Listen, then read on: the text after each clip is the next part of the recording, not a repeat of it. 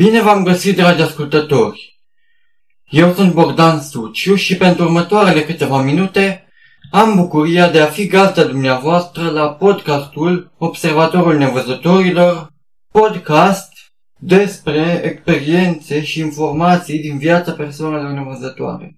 Tema de astăzi, pe care m-am gândit să o abordăm, se referă la câteva lucruri pe care este bine ca oricine să le știe atunci când are ocazia să întâlnească o persoană nevăzătoare.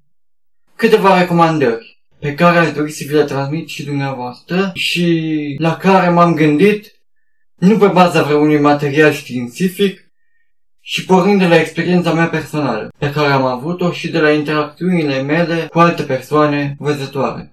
Cred că o asemenea discuție este relevantă în condițiile în care Mulți oameni întâlnesc, poate pentru prima dată, un nevăzător și au o anumită reținere, o nesiguranță, ei neștiind foarte clar cum ar fi cel mai bine să se raporteze la o persoană cu deficiență de vedere și cum ar putea relaționa cu ea. Această listă de recomandări pe care m-am gândit să vă transmit se bazează pe experiența mea personală și ea poate fi completată de fiecare dintre dumneavoastră, dintre cei care ascultați acest podcast. Propunerile, completările la ceea ce voi spune, le puteți scrie pe adresa de e-mail observatorul nevăzătorilor arongmail.com Aș fi într-adevăr bucuros să faceți lucrurile acestea și aștept cu multă curiozitate completările pe care le-ați avea de făcut. Voi începe discuția noastră cu o întrebare pe care ar trebui să vă adresez și la care, de asemenea, m-aș bucura să vă gândiți și să îmi scrieți un răspuns. Ați mai avut ocazia să întâlniți persoane nevăzătoare până acum? Dacă da, cum a fost pentru dumneavoastră această experiență? Ați avut anumite temeri, ați avut anumite întrebări pe care vi le-ați spus, anumite curiozități în legătură cu acea persoană nevăzătoare? Cum v-ați comportat cu acea persoană și cum s-a comportat persoana nevăzătoare în relație cu dumneavoastră? Acestea sunt întrebările pe care dori să vi le adresez și la care aș fi bucuros să aflu răspunsurile dumneavoastră. Așadar, primul punct pe care cred că este bine să îl abordăm în episodul de astăzi se referă la felul cum ajutăm o persoană nevăzătoare. Și, vorbind despre acest lucru, aș dori să vă recomand ca, atunci când vreți și aveți ocazia de a ajuta un nevăzător, să îl întrebați mai întâi dacă are nevoie de ajutor și cum anume ați putea veni în sprijinul lui. Vă fac această recomandare pentru că, de multe ori, atunci când vrem să ajutăm o persoană, noi facem ceea ce credem noi că ar fi bine și ceea ce credem noi că ea ar avea nevoie. Dar acest lucru poate să nu fie întotdeauna ceea ce persoana respectivă își dorește sau ceea ce ea așteaptă de la noi. Și aș vrea să vă dau un exemplu. Cu câțiva ani în urmă am avut ocazia să particip la un pelerinaj în Sfântul Munte Atos și la o tabără la Mănăstirea Sâmbăta de Sus, împreună cu un grup de colegi și prieteni care, cu acel prilej, aveau pentru prima dată ocazia să stea mai mult timp în preajma mea. Știind că sunt nevăzători, ei și-au dorit să vină în ajutorul meu și să facă tot posibilul pentru ca experiența mea alături de ei să fie cât mai plăcută și cât mai confortabilă animați de această bună intenție, ei au crezut că mie mi-este greu să fac anumite lucruri și și-au asumat ei rolul de a le face în locul meu. Astfel, s-au oferit să îmi ducă geanta, să mă îmbrace, discutau încercând să se organizeze și să aleagă o persoană care să stea mereu cu mine, în așa fel încât să nu mă lase singur, și alte asemenea lucruri pe care le-aș fi putut face și pe cont propriu. Trebuie să spun că în chiar acel moment nu am înțeles așa cum s-ar fi cuvenit dorința lor de a mă ajuta. Și m-a supărat gândul că ei mă consideră o persoană care nu poate face diferite lucruri. Am avut în același timp și sentimentul că aș putea deveni o povară, un lucru de care să aibă grijă, o grijă în plus, ceva la care să fie atenți. Dar, în cele din urmă, am avut o discuție cu acei colegi și prieteni și le-am explicat faptul că sunt lucruri pe care le pot face și singur. Și am, le-am arătat în practică de-a lungul timpului că într-adevăr așa este. Eu am înțeles asta și m-au urmărit în timp ce făceam lucrurile care îmi erau la îndemână să le fac pe cont propriu, iar ei m-au îndrumat acolo unde aveam nevoie de ajutorul lor și de sprijinul lor. Vreau să subliniez ceea ce deja am menționat, faptul că atunci când vrem să ajutăm o persoană, este important să o întrebăm dacă are nevoie de ajutor și cum îl putem oferi acest ajutor. De asemenea, către persoanele nevăzătoare care ascultă acest podcast, aș vrea să vă spun că este important ca și din partea noastră, a celor care nu vedem, să există o atitudine comunicativă. Să le spunem celor de lângă noi, care poate nu știu întotdeauna ce nevoie avem și să le cerem ajutorul atunci când este cazul, menționând și cum pot veni în sprijinul nostru. Pentru ca interacțiunea noastră să fie una cât mai confortabilă și cât mai plăcută. Și de-al doilea aspect pe care mi-aș dori să îl aduc în discuție este o mențiune, o recomandare și anume atunci când sunteți alături de o persoană nevăzătoare și doriți să vă adresați ei, o puteți fie atinge pe umăr ca să-i atrageți atenția, fie să o strigați pe nume, pentru ca persoana nevăzătoare în cauză să-și dea seama că v-ați adresat ei și că este oportun să răspundă. Pentru că în lipsa unui asemenea, unui asemenea avertisment, noi nu ne dăm seama întotdeauna când oamenii ni se adresează nouă sau nu. Eu, de exemplu, având și o deficiență auditivă, am întâmpinat de multe ori situația aceasta, în care se punea o întrebare și mai erau și alți oameni lângă mine, nu eram sigur, oare pe mine m-a întrebat sau nu. Nu înțelegeam foarte clar și mă gândeam, dacă răspund și nu m-a întrebat pe mine, e o intervenție inoportună. Dacă nu răspund și m-a întrebat pe mine, este o impolitețe. Și de aceea o astfel de semnalizare, fie tactilă, fie prin folosirea numelui, este binevenită. 3. Aspectul numărul 3.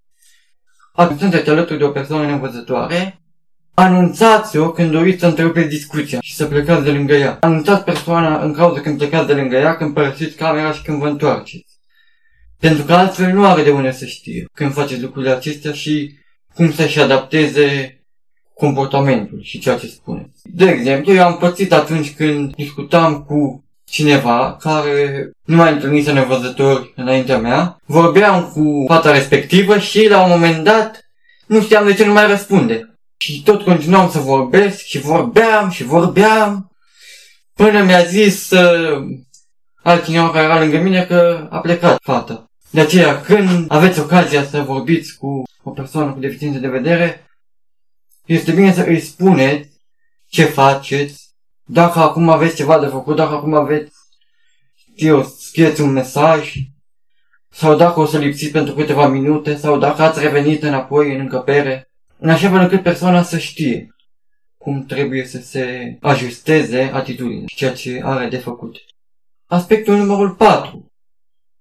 Despre descrierea audio și cum însoțim o persoană nevăzătoare. Cel de-al patrulea aspect pe care mi-aș dori să îl aducem în discuție, cum însoțim o persoană nevăzătoare. Atunci când aveți ocazia să însoțiți o persoană nevăzătoare, este important să țineți cont de câteva aspecte. Eu am participat la un curs de orientare în cadrul căruia am învățat să folosesc bastonul alb și acolo am avut ocazia să aud de la o doamnă care lucrează de multe vreme cu persoane nevăzătoare câteva recomandări legate și de aspectul acesta al însoțirii persoanelor cu deficiență de vedere. Și aceste recomandări aș dori să vi le transmit și dumneavoastră. În primul rând, este bine ca atunci când sunteți însoțitorul unei persoane nevăzătoare, persoana să stea cu un pas în urma dumneavoastră și să își țină mâna pe cotul dumneavoastră. Astfel, ea își va da seama când sunt anumite obstacole pe drum, anumite denivelări ale asfaltului, atunci când coborâți o treaptă, o bordură, atunci când schimbați sensul, când mergeți la dreapta sau la stânga. Și astfel nu va mai fi necesar să transmiteți indicații verbale, de tipul acum urcăm, acum coborâm, acum o luăm la dreapta, acum o luăm la stânga, acum ne oprim și altele de felul acesta. Un alt lucru important, tot legat de partea de însoțire, este descrierea audio. Atunci când suntem alături de o persoană nevăzătoare, este bine să îi descriem locul în care ne găsim. Fie că suntem într-o cameră în care n-am mai fost până acum, fie că suntem în orice alt loc nou. De exemplu, să spunem că suntem într-o cameră de hotel și că suntem în situația de a-i descrie persoanei locul. Când facem lucrul acesta, este important să folosim o exprimare concretă și precisă, cu repere spațiale bine definite. De exemplu, puteți spune În față este fereastră. În spatele tău este ușa, în dreapta ta este patul, iar în stânga ta este balconul. Recomandarea este să evitați formulări de tipul Acolo e ușa, în partea cealaltă e balconul și dincolo e patul. Formulările precise și reperele spațiale au rolul de a ajuta persoana nevăzătoare să-și construiască o hartă mentală a locului pe baza căreia sau cu ajutorul căreia să se poată orienta singură.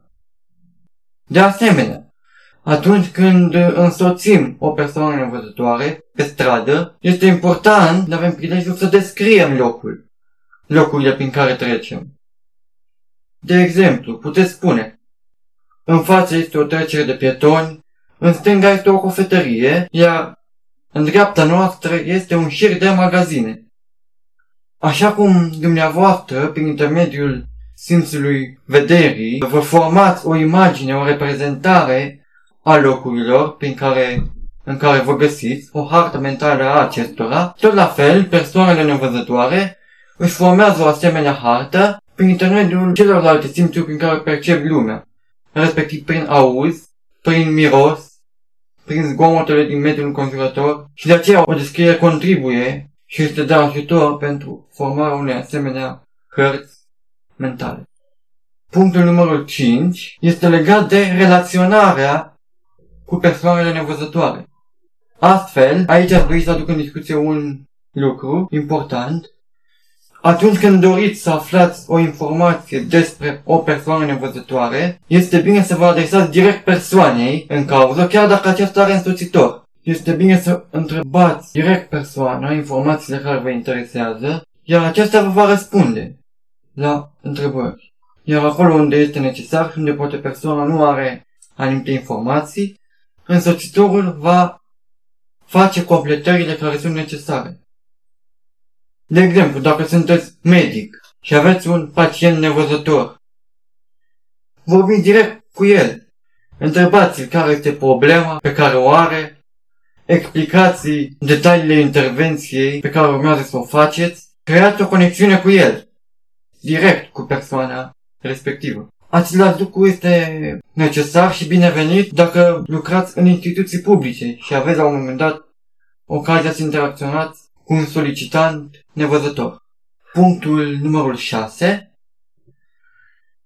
Câteva recomandări pentru aceia dintre dumneavoastră care aveți membri de familie nevăzători sau care aveți nevăzători în cercul de prieteni sau de cunoștinți.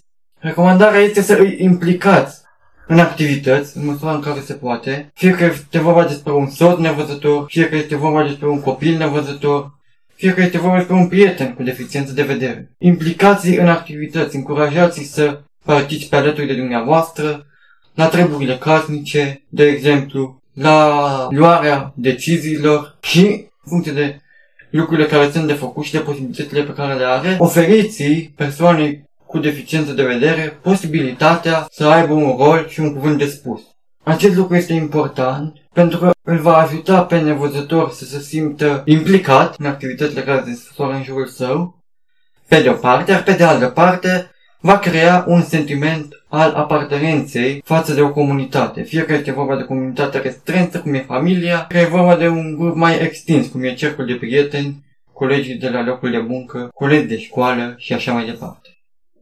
Aș încheia cu recomandarea ca atunci când aveți ocazia să întâlniți o persoană nevăzătoare, să priviți dincolo de dizabilitatea pe care aceasta o are. Să priviți la lucrurile pe care le aveți în comun și la ceea ce puteți realiza împreună, relaționând cu această persoană, la fel cum ați discuta cu oricare altă cunoștință de dumneavoastră. Cu aceste lucruri, episodul de astăzi al podcastului Observatorul Nevăzătorilor a ajuns la final. Eu vă mulțumesc pentru atenția acordată și aș fi bucuros să primesc mesajele dumneavoastră, întrebările, propunerile, completările la ce ți-am spus pe adresa de e-mail observatorul nevăzătorilor Vă doresc numai bine!